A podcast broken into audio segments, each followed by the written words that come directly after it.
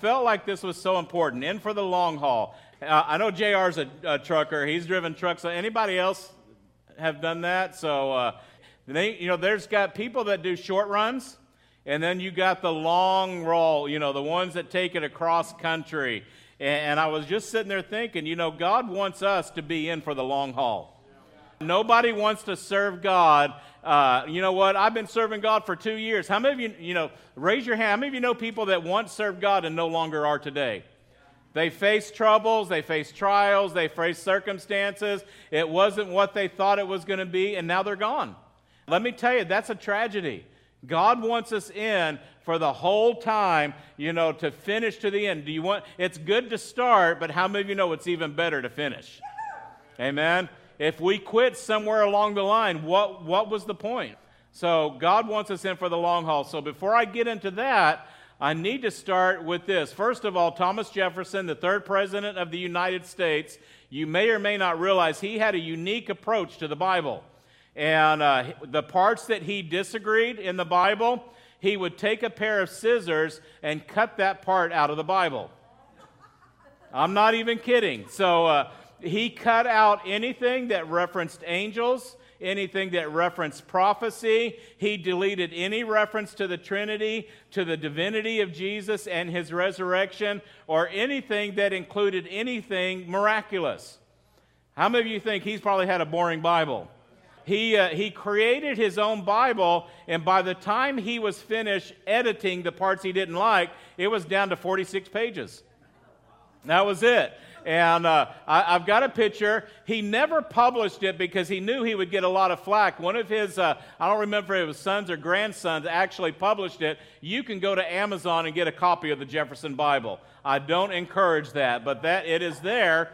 Uh, it's in the Smithsonian. It's really sad, but let me, uh, let me show you. His Luke chapter 2 which really includes 45 verses, the original version. His, by the time he was done with it, only had 14 verses. So you may not be able to read it, but he starts it out chapter 2 and it goes along all the way verse through all the way through verse 7 no problem. And then he leaves out verse 8 which talks about the shepherds and the angels appearing to the shepherds. It's like oh ain't cut that out. He picks it back up.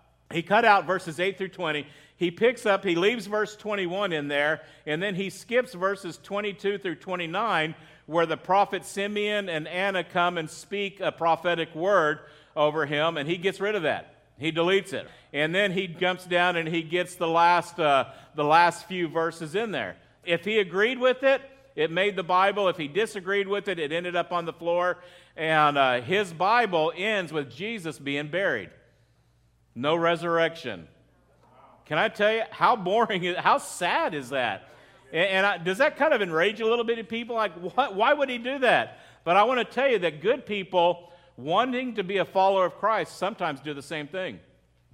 You're like, what? Not necessarily cutting the scriptures out, but if there's verses that you don't believe, you just choose not to believe that. Oh, that doesn't apply to me. You know, you, you look at it and we pick and choose verses like, you know, oh, you know, God that's not how God really is. I, I don't think that that applies. Sometimes people teach you things that don't apply. You know, what things that, and sometimes we're just like, man, I just wish this was true. They open their Bible and it's like, wait a minute, wait a minute. God is a God of love. He would never allow that to happen, so let's get rid of that. Uh, or, I've heard this. I've actually heard this. Like, that's, you expect that to happen? You expect us to not, for a person to not have sex until their marriage? Married.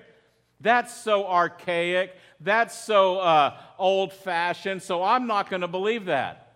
Right? How many of you know? You've heard that. Especially when you watch TV and stuff today. That's not reasonable. So I'm not going to believe that portion of the Bible. That's just for biblical times. And what about this one? Well, you know what? That's not really sin because I, I like that. Or how about giving my money? Oh, God's not getting that. I'm ripping that page out of my Bible. God doesn't want me to be unhappy. We've actually heard, especially some teenagers, God just wants me to be happy. How many of you know God's not looking to make you happy, He wants to make you holy? Right? There's a difference there. Or I don't believe Christians should suffer, so you better as well get rid of the books of Peter, right? Uh, he deals with that. So I want you to understand that ignoring parts of God's word is every bit as offensive as what Thomas Jefferson did. Every bit of it. And we have, I mean, over the years, we've had numerous encounters with people that uh, I don't agree with that. I disagree with that. And we've opened up the Bible and showed them where it is. And you know what we've heard many times over? Well, I don't believe that. I, I don't think God's like that. But it's like, it's in there. So, how do you decide? That's the question. What part of the Bible am I going to believe, and what part doesn't apply to me? How do you decide which commands of Jesus to follow and which ones uh, are unreasonable and out of date?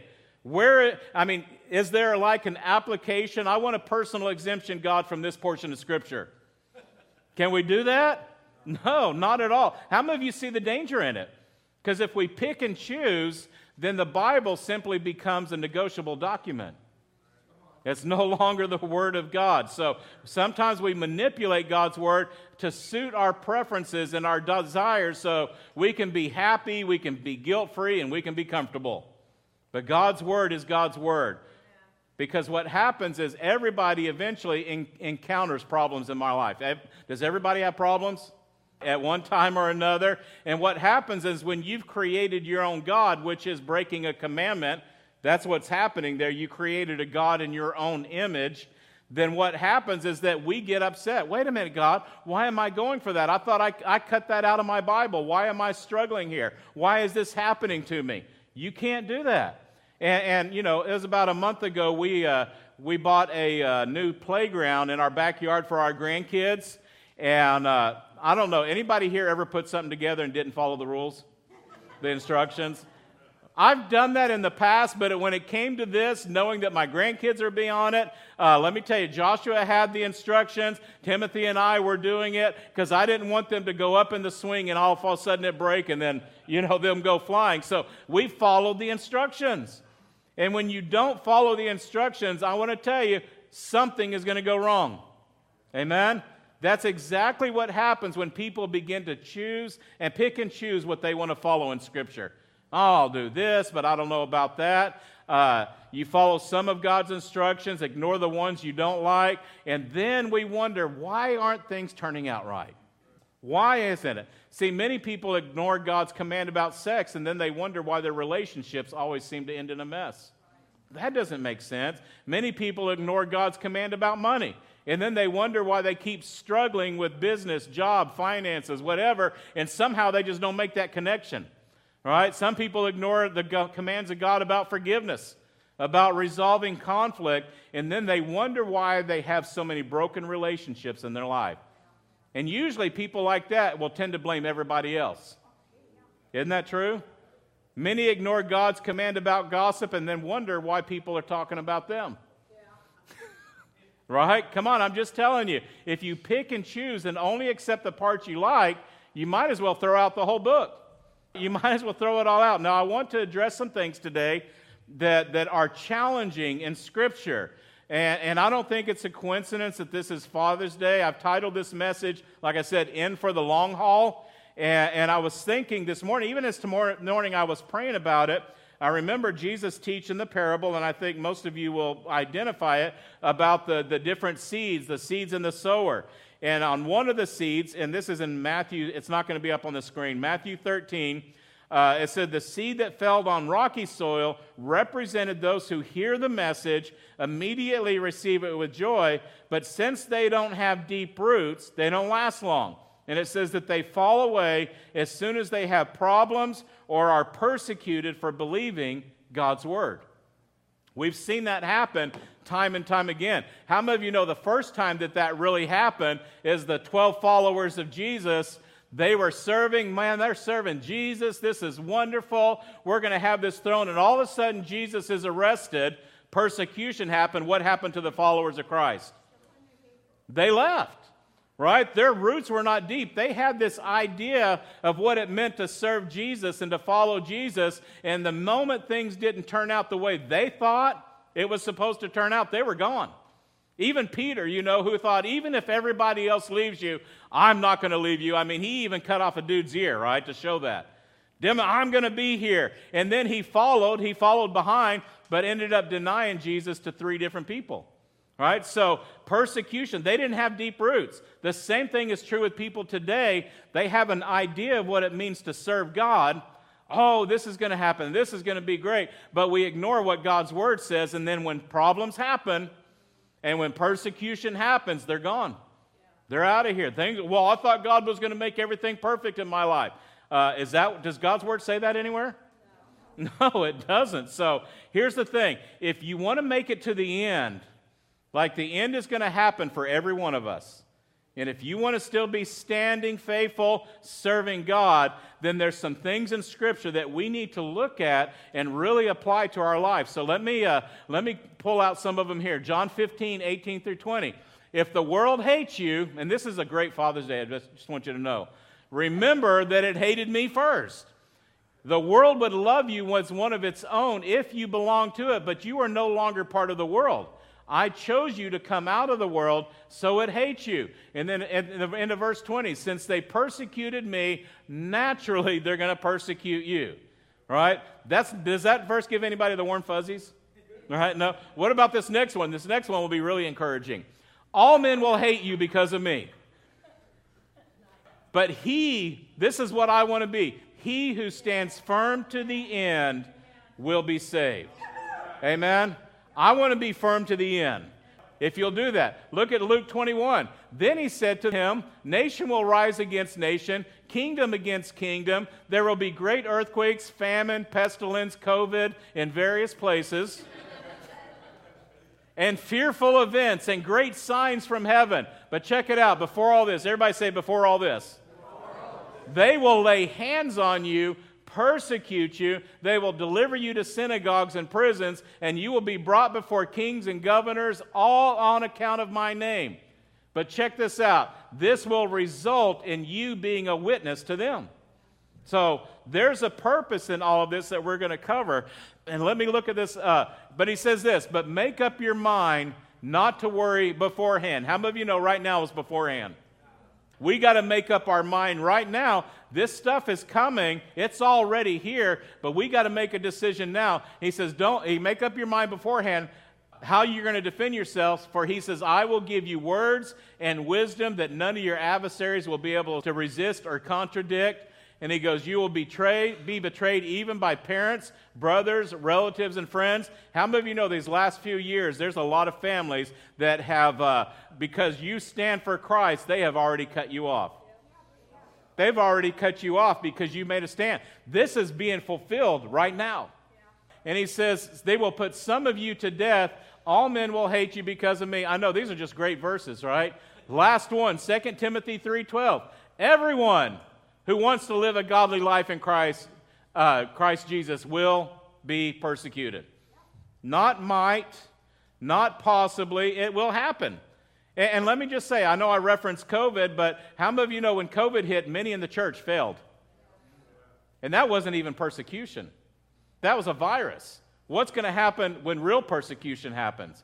How many are still going to be here? There's some that haven't returned to church yet, still. And it's been Four years, three years, three and a half years? I don't know. It's an eternity, right? Uh, some are still not. We've, I've known some churches that have still, about 25% of their people have not returned. They're gone. So, what's going to really happen? And I believe that God wants his people in for the long haul. Amen? That's why, that's why I said that. Are you in for the long haul? I mean, we've been at the fair, and you know those rides? Some people kind of follow Jesus like an amusement ride. All right, I'm going to take them around for a few turns, but once it's over, I'm out. No, we don't want to do that. We want to be in for the long haul, and I believe that God wants us there. We're going to face challenging and difficult times. I'm just telling you, we've got to be prepared.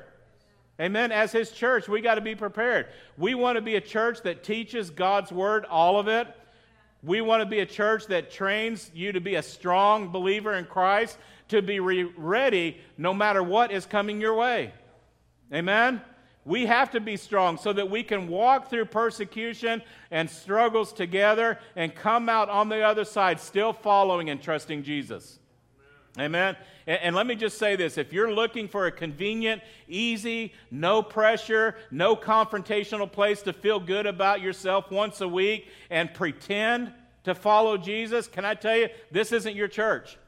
We're not going to be that church. We may not be as big as a church down the street, but we want to be uh, stronger, ready to face whatever comes our way and with confident hope and trust in Jesus. Amen?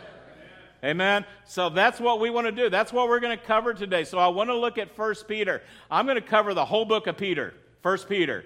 And, uh, but I'm just giving a portion out of each chapter, okay? Uh, let me give you a little background to Peter. He wrote it to the church that's in what is now modern day Turkey. And it was at a time where persecution was ramping up in the church. Uh, in Turkey, it wasn't illegal at this time to be a Christian, but it was very unpopular. It was the government leaders did not like the influence the church had, and it was becoming very difficult. And Peter, uh, most likely, they think, wrote this letter from Rome where persecution was ramped up. Christians were suffering horribly, uh, burned at the stake, tortured, killed. And, and Peter's writing this letter to Turkey saying, hey, listen, you guys need to be ready. This stuff is coming. There's going to be ridicule. There's going to be persecution. There's going to be government opposition. All right, how many of you know this letter of instruction written to the church is facing some of the challenges that you and I face right now? Right? It's dealing with some of the things that were, and like I said, these are not popular verses for the American church. We just want the feel good, tell me how blessed I am and how wonderful everything is going to be. Uh, but I want to tell you, my job as a pastor is to help you to understand the whole Word of God. Amen. Not just tell you the parts that you want to hear, but even tell you the parts that aren't always comfortable because I want you guys there at the end. I want everybody to make it. It's heartbreaking when you see somebody go part of the way and they're like, well, I'm taking the exit ramp. I'm done. All right, I'm out of here. I'm done. No, we want to make it all the way. So, how do you become a follower of Christ and respond to persecution, hardship, and suffering? We have to face it with the right attitude and the right understanding. I want to teach you a way to look at persecution and suffering in a way that you're not a victim, but that actually advances the kingdom of God. Amen? There's a way that you can take that. So let me give you the first verse out of uh, Peter chapter 1. And I have it in the message because I want to change your thinking a little bit. Sometimes we read things in one version and then it, it can just go through. Uh, but I love how he says it. He goes, Because Jesus was raised from the dead, we've been given a brand new life. And we have everything to live for, including a future in heaven. And I love this. And the future starts now. How many of you know your eternal life in Him started the moment you gave your life to Jesus? Not the moment you die. Well, when I die, I'll get eternal life. You have it right now. There's a little bump in the road called death, eh, but guess what? You get to live forever with Him. Right? Your eternal life starts now. And he says this God is keeping careful watch over us and the future. And the day is coming when you're going to have it all life, healed, and whole. How many of you that suffer through pain and struggles are looking forward to that day? Right? None of that anymore. None of those struggles anymore. Then he goes on to say this I know how great this makes you feel. I mean, it does. It makes me feel good. I got something to look forward to. But he goes this even though you have to put up with every kind of aggra- aggravation in the meantime. Anything about our world aggravate you? Oh, let me just say, does politics aggravate anybody? Raise your hand. Oh, All right. How about just our current culture right now? Is it aggravating? Oh. You try to watch TV now, and it's like you got to face some more aggravation, right? It's just annoying. It gets under your skin. He's saying, listen, even though you have to face all kinds, every kind of aggravation in the meantime, in the meantime, he says, pure gold put in the fire comes out. It is proved pure. Genuine faith put through the suffering comes out proved genuine. And when Jesus wraps it all up, it's your faith, not your gold, that God will have on display as evidence of his victory. Isn't that good? You're like, I'm going to read that out of the message from now on because that was good. He, but he's saying is that while you're here on earth, listen, you're going to suffer. You're going to go through persecution. You're going to go through trials. And, and it's a challenging, but guess what? When everything is wrapped up and that day is getting quicker and quicker, the older I get, how many of you know it's going quicker? Right? It's like, whoa, how am I this age now? Like just yesterday, I thought I was younger, but uh, it's going to come. And when it's all wrapped up, he's saying it's going to be worth it. It's going to be worth it. There may be suffering here, friends, but one day, guess what? Victory is ours. Amen? So that's the first point in your notes there. Suffering here, yes, but guess what? Victory there. Amen? Victory there. How, uh, if you stay with me, it's like if ultimately we get victory, why does God allow suffering? Anybody ever question that? Why does, they, why does he let that? Because here's the thing suffering is often what leads to victory. We got to go through those things. There would be no empty tomb to celebrate if there was not suffering that took place on the cross.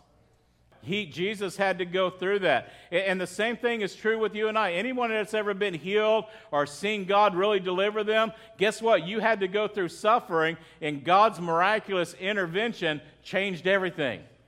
Because what happened is that your genuine faith got put through the suffering and it came out on the other side genuine. Amen. Refined. How many of you know we, we used to sing a song, Refiner's Fire?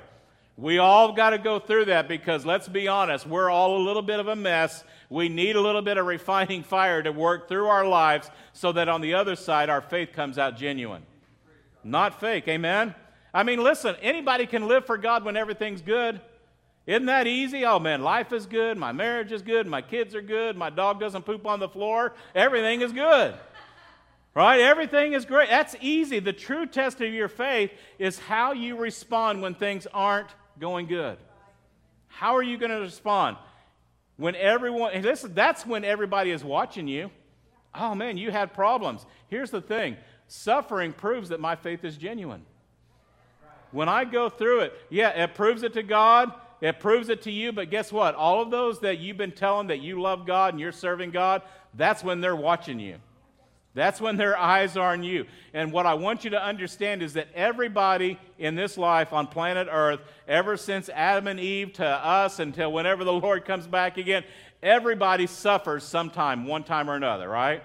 Everybody goes. Here's the difference, though. If somebody that doesn't know Jesus suffer, guess what? They have no hope right? There's no hope. It's like you're pain you're you're hurting you're going through the challenges and there's nothing for them to hope for. If it's a person that's just pretending to be faithful they're not really living it. They're just you know with, with word only. When they sur- suffer guess what happens? They act like a sinner. All of a sudden words come out of their mouth that shouldn't be there. Actions and anger and all of these things. It's like wait a minute what ha- i thought you were a follower of jesus. Yeah but I, now i'm going through this I'm, I'm loving God when everything's great, uh, but when things aren't so great, what's coming out of our life? But here's the thing those that are a true follower of Jesus, when they suffer, their faith is proven genuine. People are looking at you. Guess what? You didn't get the promotion at work. You didn't get the scholarship you were wanting. You lost your job. A deal you were making fell through. Maybe you got a bad report from a doctor. How are you going to respond to that? How are you going to act when, it, oh man, I can't believe that they did, they gave that person that job and not me, and you get all angry, I'm quitting, I'm out of here. How many of you know that is not Christ? Right? That is not Christ. How genuine is your faith? How genuine is your faith? So now look at 1 Peter uh, 2.20. There is no particular virtue in accepting punishment that you well deserve. We all have gotten some punishment that we deserve. Anybody here ever done something stupid and you had to pay the consequences for it, right? My hands are up, both of them. Let me put my foot up there too, right? It happens, right? Sometimes we just make dumb choices and we suffer the consequences. No big deal. God is not like, wow, look how they're enduring that punishment, right? They deserved it. We deserve it sometimes. But look at what he goes on to say.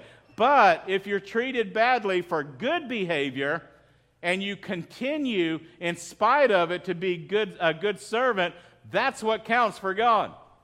Amen? That's what counts. And he goes on to say this this is the kind of life you've been invited into. God has invited us into that kind. When you accept Jesus as your Savior, that's what He's inviting you into. He goes, the kind of life that Christ lived. He suffered everything that came His way so that you would know that it could be done and also to know how to do it step by step. How many of you know God gave us, Jesus gave us not just the salvation from the cross, but He showed us how to live this life. He showed us how to go through challenges. He showed us how to go through suffering and persecution and do it in a way that glorifies God. Amen? Let me just say, Peter's basically telling him here, you're going to be treated bad for doing good. And we're like, well, that's not right. I'm going to get mad now. Listen, that is actually a part of the deal when you decide to follow Jesus. It, it, really is. It's the opposite, really, of what Western Christianity says. Oh, serve God, everything's going to be wonderful. You know, we've given out those flyers, uh, and we'll give out more. And I was sitting there thinking about that. What would have happened if we said, hey, come to Freedom Sunday and suffer with us? How many of you know that doesn't sound like a great message? Ah, let's, you know, I've already suffered through enough church service. I don't want to go anymore like that you know, it's not about that. It's about, you know, we want to tell people about Christ and let them get connected. We'll let them in on the bad news that, yeah, there's some suffering involved in it, right, later. But it's not really bad news because Jesus is with us. Amen. Like I said, everybody suffers. Re- if I'm going to suffer, I want to suffer with Christ in me. Amen. Amen. So here's the thing. Some people will be like, well, didn't Jesus promise life abundantly? Did he promise that? Yeah, I've come that they might have life and life more abundantly. But how many of you know sometimes that abundant life can be the peace and the joy in the midst of your storm? Right? In the midst of your challenges, in the midst of your difficulties, you have this overwhelming confidence that God is still with you. You see that abundant, everybody faces the storms. Some people face it without Jesus. Some people face it and they have no hope. So, yes, He gives us that. And while you're suffering, you can have peace and joy that God is with you. So, how do we respond? How do we respond when the storms come, when suffering comes? We have to do this. We have to endure suffering. Uh, to endure suffering, I must be like Jesus. I got to follow his step by step. He gave us a step by step. How do I do it? So, I'm going to give you three points real quick on how Jesus did it and how that applies to our lives. 1 Peter 2.22, he says, he never did one thing wrong. Not once did, uh, said anything amiss. He never did anything. When he always did, basically, number one is he did what was right. He did what was right. When somebody wrongs you, let me just think about it in your head. Somebody wrongs you, what's our natural reaction? Yeah, pay him back, right? Retaliate, right? Where like you you did something to me, I'm going to do something back to you and it's probably going to be worse because I can't just give you equal punishment back. I got to, you know, you did my one eye, I'm going to take out your two eyes. At our house, we call it double man, isn't that right? You punch me once, you're getting punched twice. That's our natural thing. I'm just telling you. So, uh, sorry. Here's the thing. That's our house, right? So if if they're evil, here's the thing. If they're evil, makes you to not do right, how many of you know that invalidates your faith? If what somebody has done to you causes you to do something wrong back to them, where's your faith at? Or do you really even have it? It's like when others do wrong, listen, as followers of Christ, even before Pastor Colleen and I were pastors, it seemed like whenever conflict or whatever would happen, it seemed like we always had to take the high road. And I'm just going to be honest with you. Sometimes I don't like taking the high road. Sometimes I want to take the low road and, like, hey, listen, I'm going to meet you down on the low road and we're going to have some words here. I, hey, listen, you're like, well, you're a pastor. Hey, listen, I can guarantee you every pastor's wanted to get on that low road, am I right? Like you're throwing the darts, you're throwing the punches, you're throwing the accusation. Come on. I, am tired of being up here. I'm getting down here where you're at, right? and, and, we feel that. That's all of our natural inc- inclination, but we have to go back. And Christ has always told us, you've always got to take the high road. You've got, and, and, and I know, I remember, I remember years ago, my wife was like, why do we always got to take the high road? Like, why does it seem like we're the only ones that seem to do that? I know it's not true, but sometimes it feels that way. Am I right? But if you're going to endure persecution, if you're going to go through, if we're going to do it the way Jesus told us to do it, that's got to be our life. I'm going to take the high road. I'm not going to jump in the dirt with them, even though that's what I used to do. I'm going to take that high road and I'm going to do the right thing. I want to be like Jesus. Then uh, he goes on, verse 23. They called him every name in the book and he said nothing back. He suffered in silence. Uh, again, listen, I just want to be real with you guys. Anybody enjoyed being called every name in the book? no, it's like, oh man, you know, yeah. And Jesus, what did he do? He didn't say anything back. They're making all of these accusations. And so the pattern that Jesus is setting for us is he did what was right and he didn't respond when those words came at him. And I know that it's easier to preach it than to do it, am I right? A Whole lot easier. And sometimes when people are like, well, listen, if they said that and I don't respond, it's going to make me look weak. And we're so worried about that. But I want to tell you, it's not going to make you weak, it's going to make you look like Jesus. Amen? It's going to make you look like Jesus. And, and, and, and here it goes on, verse 23, he says this uh, He suffered in silence, he was content to let God set things right. See, these are keys right here. If you're going to go through, if you want to last, we have to understand I, have got to uh, do the right thing, I've got to not respond, and then I've got to trust that God, uh, be content to let God set things right. That's kind of a pattern right there that we have to grab onto. And I know, I know, we get frustrated when we, it seems like some people always get away with things. How do they get away with it? That's not right. You know, we want to jump in the fight and get on there with them. But, but listen, can we trust God to handle that situation? How many of you know God is the one that's keeping score, not us? I know we want to keep score, and sometimes we still keep score and we're like, okay, God, how much longer? How much longer? We're waiting for it to happen, are we right? Anybody? You ever wait for it to happen to somebody? God, when are you going to get them, right? And uh, uh, here's the thing God is the one that will settle it one day. And even though in our flesh we may want to settle accounts with somebody, I want to tell you, I am thankful that God waited for me to get saved before He settled my account. Amen.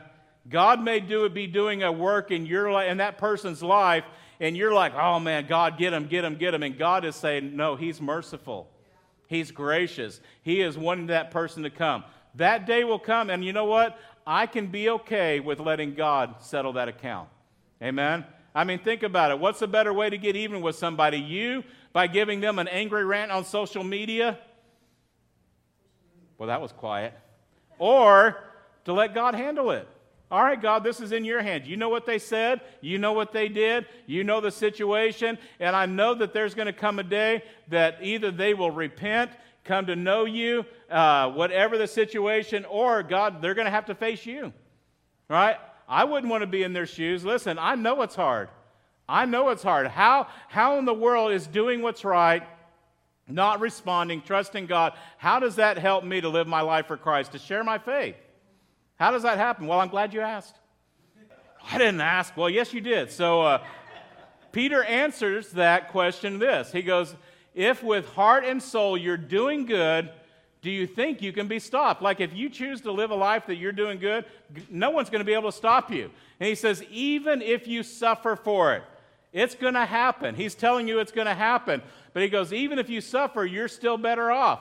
Don't give the opposition a second thought. Don't even worry about them. Through thick and thin, keep your hearts at attention in adoration before Christ, your master, and check it out.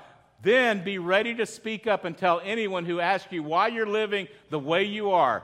Always, always with the utmost courtesy. Maybe I should have highlighted that too, because how many of you know sometimes there's angry witnesses for God? Oh, you know what? I can't believe they did that. Listen, you're going to burn in hell. You know what?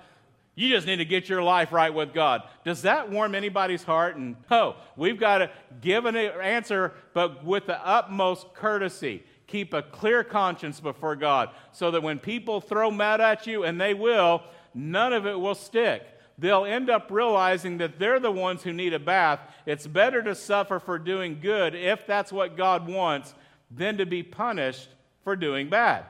So if I keep my heart at attention, honoring God, keep my conscience clear, uh, treat people honorably, respectful, then listen, God has given me an opportunity because people are going to ask, Man, do you know what you're going through? Why aren't you upset? Why aren't you angry? Why aren't you ranting? Why aren't you going off on that person? It gives you an opportunity. That's exactly what it does. When you have the right response to suffering, it creates opportunities for you to share Christ. Amen. It create it does. Don't retaliate. You're going to have an opportunity. Listen, you may lose a sale, you may lose a promotion, you may not win the popularity contest, who cares anyway? But let me tell you there's a kingdom benefit on the other side of that that far outweighs anything that we can get on this side of heaven. Isn't that true? I, I, know sometimes as Christians we get our agendas backwards because we're living for this world. We're living for right now. Oh, I got to get here. I got to get this job. I got to get this promotion. I got to get this position. I got to get this house. I, you know, we have all of our agenda and we make this world our, our goal while God's goal is always this next world. It's not right now. Quit worrying so much about right now. Yes, we need to do the things God calls us to do. There's nothing wrong with, uh, with having a house or anything like that, but don't make all of your goals just to get ahead in this life. God is worried more and concerned more about the future. So let me ask you this question How much suffering is one soul worth? How much suffering is one? If your suffering that you go through creates an opportunity to share your faith with somebody who's been previously closed off to the gospel, is that worth it? I know, it's awfully quiet here, right? Let, let me put it this way it, uh, How much suffering would you endure for your child to accept Jesus? Oh, yeah. Yeah, see, that's a little bit different spin right there, right? What about if you got grandkids and you know they're not serving God? How much suffering would you be willing to endure for your grandkids to accept Jesus? If you have a spouse that doesn't know the Lord, how much suffering would you be willing to endure for them to come to know Jesus? What about your neighbor? And it's like, oh no, now you're backtracking, Pastor Scott. So, uh, would God do that? Would God, I mean, think about it. Would God allow you to suffer so that your response to that suffering would bring somebody close to Him? Yeah, He did. He already did that. It's called the cross. That suffering on the cross, aren't you glad that he suffered on the cross so that we could have victory? Aren't you thankful for that? The cross was ugly, it was painful, it was gruesome, all of that, but at the same time, it was beautiful. All right, because that's our salvation. And that's the next thing I want to say. Jesus suffering, that's my victory. That's my victory right there. Let me move on. 1 Corinthians 14. So then, those who suffer according to God's will should commit themselves to their faithful Creator and continue to do good. Wait a minute. Suffering could be according to God's will. God's will might be that you actually suffer in a situation. Again, that's not a popular message, is it? Like Pastor Scott, I was coming in, I like the fun things that Pastor Colleen had going on. What, what are you talking about here? So let me just say, don't pull a Thomas Jefferson on me and ignore this. Uh, if you suffer according to God's will and continue to do good, because we struggle with that because we've been taught a Western view of Christianity that if you're suffering, then you must have done something wrong. Right? You must have, there must be, oh, there's got to be some kind of sin in their life. You see what they're going through. They, boy, they disobeyed God somewhere. Or, or, this is a big one, they just don't have enough faith. You're going through this. You, if you just had more faith, and, and we've been taught that loving God would never allow us to suffer. Do you see how, how dangerous that thought is? And Peter's saying it might even be God's will for you, right? So people will see the good that you do. When they see you responding right, you're going to have an opportunity to share your faith. Amen? So I want us to understand this is so important because you may be going through something and you're thinking, why am I going through this? What did I do wrong? And, you know, that's when some people come back to church. Oh, I better go back to church because everything's going wrong. It's good to be here, but I want you to understand that suffering does not mean you have missed the will of God. Doesn't mean that you've missed it. Sometimes we're going to go through it. So don't let super spiritual, self righteous, Thomas Jefferson Bible clipping people make you feel guilty just because you're going through challenges. It's very normal, it's very common in the body of Christ. So, uh, Peter finishes the letter in chapter 5, verse 9. He says, You're not the only ones plunged into these hard times. So, think about it. He's in Rome where real persecution is taking place, and he's writing to them uh, that where it's starting to ramp up. And he's like, Hey, listen, uh, it's the same with Christians all over the world. So, he tells them this keep a firm grip on the faith. The suffering will not last forever. And I, I feel like that's a word for somebody. You've been going through something. The suffering you're going through will not last forever. Somebody needed to hear that today. He says, It won't be long before the generous God who has great plans for us in Christ, eternal and glorious plans that they are, will have you put together and on your feet for good. He gets the last word. Yes, He does. Amen. Yes, let's give a hand clap to the Lord. Listen, we, ha- uh, we have it so much better than so many Christians around the world. Sometimes we think, oh man, we're really going through it. Can't believe our, our culture. Uh, let me tell you, none of us are being killed right now. Right? There are Christians in other places. Think about our Ukrainian missionaries that they're, they're over there. They go to the grocery store and people get bombed just out in the parking lot. It could have been there. They, they were in their homes and the Russians blew up their dam. And now they got water flooding houses. And it's like, you know, we have a little bit of rain. We had some of that rain that did some flooding, but guess what? It passed. It wasn't a whole dam that opened up. So sometimes we have suffering that we think, or maybe you think, oh, yeah, that doesn't really happen. If we just think, oh, that doesn't happen to Christians, then what are we invalidating the believers around the world? You see, they can handle persecution because they've not cut that part out of their Bible. Right? They know that it's happened. They can go to prison, they can get beaten, and they can keep serving God with joy and trust because they know that's part of the deal. It just is. It's part of the deal. And listen, I know things aren't getting better in the United States. I still love my country. You know, we, I served in the military, uh, but I, we know things. How many of you know things are not, they're going in the other direction? So we can get upset about it. We can be angry about it. Uh, but here's the thing in your anger, do not what? Do not sin. What do we need to do? We need to be like Jesus. We need to do what's right. We're not to retaliate. We're to trust God. I mean, the church in Turkey, they had to be hearing the rumors about what their brothers and sisters were going through uh, uh, in, in uh, Rome. And it's like they were burning, here's the thing they were burning Christians on a stake to light up birthday parties. That's crazy, isn't it? And it's like they had to be hearing that uh, uh, and Jesus said this again. I, just want to read that verse again. You're not the only ones plunged into these hard times. Listen, I want to tell you, there's going to be challenging times that you and I are going to face. I mean, the last five years, has anybody been surprised, even just the last five years, what, what has happened in our world? It's crazy. What's going to happen in another five years, another 10 years? If we don't get a grip on this, we're going to be washed away like everybody else. We'll be in for the short haul. God wants us in for the long haul. So he says, keep that firm grip on your faith. Can I have everybody stand while I'm reading this? The suffering will not last forever. It won't be long before the generous God who has great plans for us, eternal and glorious plans that they are, will have you put together and on your feet for good. He gets the last word. Yes, he does. So if you're in for the long haul, uh, I don't know if you got a song. You got a song? Sure. He's got a song. He's ready for that. Uh, I just want us to, to, to make this a declaration God, I'm in this for the long haul. I'm in this for the long haul. Lord, I want to serve you every day of my life. Is that you? Just raise your hand. You say, Listen, I want, I want to be at the end. When the dust is settled and the final roll is called, I want to still be here. Amen. I'm not going to let the enemy take me out. I'm not going to let some turkey calling me a name Turk take me out. I want to stand for him every day. And as he's singing that song, listen, if you want to come up to the front, let's just make that a declaration in our faith. Lord, we want, we want to stand for you.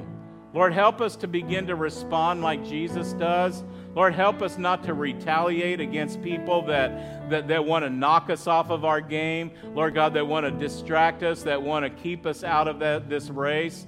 But Lord, help us to keep our eyes, as you said in, in Hebrews, fixed on you, the author and the finisher, the one that began and the one that's going to end our faith.